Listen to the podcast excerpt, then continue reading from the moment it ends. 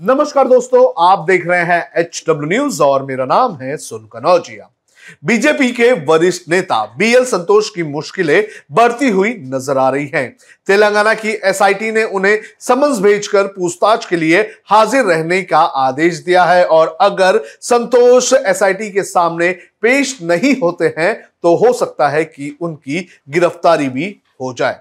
क्या है ये पूरा मामला? ये मैं आपको एक एक करके बताता हूँ, लेकिन उसके पहले मैं आपसे अपील करना चाहूँगा कि आप इस वीडियो को शेयर करें और साथ ही आप इस मुद्दे पर हमें कमेंट करके अपनी राय दें कि क्या पॉलिटिकल पार्टियाँ सच में विधायकों को खरीदती है और कौन सी पार्टी विधायकों को और सांसदों को खरीदने में सबसे आगे है, ये भी आप हमें कमेंट करके ज़रूर बताएँ।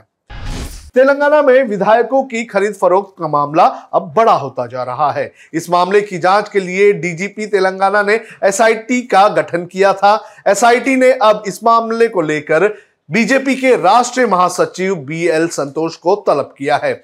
एसआईटी ने बी एल संतोष को 41 सीआरपीसी का नोटिस भेजा है। उन्हें इस महीने की 21 तारीख को हैदराबाद स्थित कार्यालय में सुबह दस बजकर तीस मिनट पर पेश होना होगा। नोटिस में कहा गया है कि अगर वो उपस्थित नहीं होते हैं तो उन्हें गिरफ्तारी का सामना करना पड़ सकता है। पिछले महीने साइबराबाद पुलिस ने तेलंगाना विधायकों के कथित खरीद फरोख्त के मामले में कथित संलिप्तता के लिए तीन लोगों को गिरफ़्तार किया था।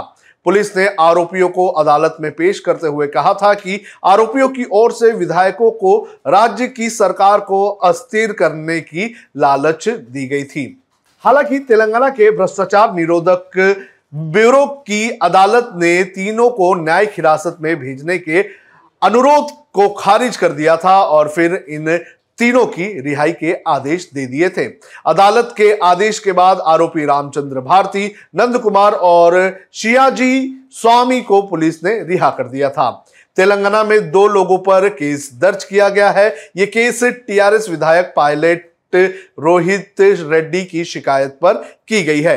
रेड्डी ने दिल्ली के रहने वाले रामचंद्र भारती उर्फ़ सतीश शर्मा और हैदराबाद निवासी नंद कुमार पर आरोप लगाया है कि ये दोनों भाजपा से जुड़े हुए हैं। उन्होंने उन पर आरोप लगाया है कि रामचंद्र और नंद कुमार को हैदराबाद भेजा गया ताकि वो टीआरएस विधायकों से मिले और उन्हें तोड़ने की कोशिश करें। इसके लिए उन दोनों को अगले विधानसभा चुनाव में भाजपा का टिक के टिकट पर चुनाव लड़ने का ऑफ़र दिया गया था। टीआरएस विधायक रोहित रेड्डी के मुताबिक उन्हें 100 करोड़ रुपए की पेशकश की गई थी। पिछले महीने तेलंगाना के मुख्यमंत्री के चंद्रशेखर राव ने भाजपा पर विधायकों के खरीदने का आरोप लगाया था। उन्होंने कहा था कि दिल्ली के दलाल हमारे विधायकों को रिश्वत देकर खरीदने का काम कर रहे हैं। तेलंगाना के एक फार्म हाउस में हमारे चार विधायकों को सौ करोड़ रुपए की पेशकश की गई, लेकिन केसीआर के विधायक बिकने वाले नहीं हैं। एक प्रेस कॉन्फ्रेंस में केसीआर ने कुछ वीडियोस भी शेयर किए थे, जिसमें उन्होंने सीधे सीधे निशाना पीएम मोदी और अमित शाह पर लगाया था। उन्होंने इस वीडियो को देश की सभी हाई कोर्ट्स और सुप्रीम कोर्ट को भेजने की बात कही थी। और आज तेलंगाना सरकार के जाँच करने वाले इन्वेस्टिगेशन एजेंसीज जो पुलिस है एसीबी है, कुछ अन्य एजेंसीज है, जो भी उन्होंने इंक्वायरी किया है इन्वेस्टिगेट किया है, ये सारे चीज़ प्रोसिक्यूशन ने आज हाईकोर्ट में दाखिल कर दी। It has been submitted to the high court और जो भी यहाँ सबमिट किए हैं, वो सारे चीज़ को मैं सुप्रीम कोर्ट चीफ जस्टिस साहब को भेज रहा हूँ। सुप्रीम कोर्ट के हर जज को भेज रहा हूँ और सारे ही जितने भी हमारे देश में हाई कोर्ट है, उनको भी मैंने भेज दिया है। चीफ जस्टिस, देश में लोकतंत्र का रक्षा कीजिए, वरना यह देश बड़ा खतरा में चले जाएगा। इतना गंभीर समस्या हमारे सामने खड़ा हुआ है। भारत राष्ट्र समिति यानी कि बीआरएस के विधायकों की ओर से उनको खरीदने के प्रयासों की सूचना मिलने के बाद पुलिस ने तीन आरोपियों को गिरफ़्तार कर लिया था। बीआरएस नेताओं ने इसके पीछे बीजेपी का हाथ होने का भी आरोप लगाया था। टीआरएस के चार विधायक पायलट रोहित रेड्डी, बी हर्षवर्धन रेड्डी, रेगा कांथाराव और गुवल्ला बल राजू ने अज्ञात लोगों से धमकी भरे फ़ोन आने की शिकायत की थी। फ़ोन पर उन्हें टीआरएस छोड़ने और भाजपा में शामिल होने के लिए कहा गया था। कथित तौर पर धन का प्रलोभन भी दिया गया था।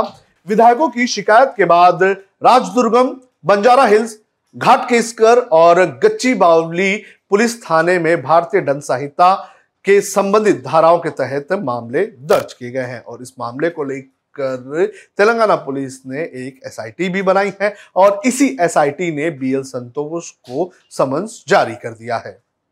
अब खबरें पाइए सबसे पहले हमारे मोबाइल न्यूज़ एप्लीकेशन पर। एंड्रॉइड या आईओएस प्लेटफॉर्म पर जाइए एच डब्ल्यू न्यूज़ नेटवर्क को सर्च कीजिए, डाउनलोड कीजिए और अपनी सुविधानुसार भाषा का चयन कीजिए। खबरों की भीड़ में अपने काम की खबर पाते रहिए।